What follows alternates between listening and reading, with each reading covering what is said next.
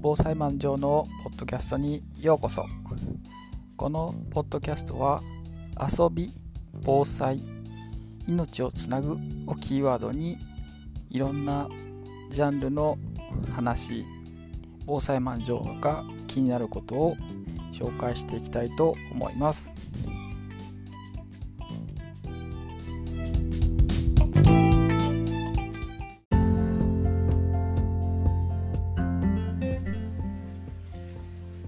防災マン上のポッドキャストにようこそ。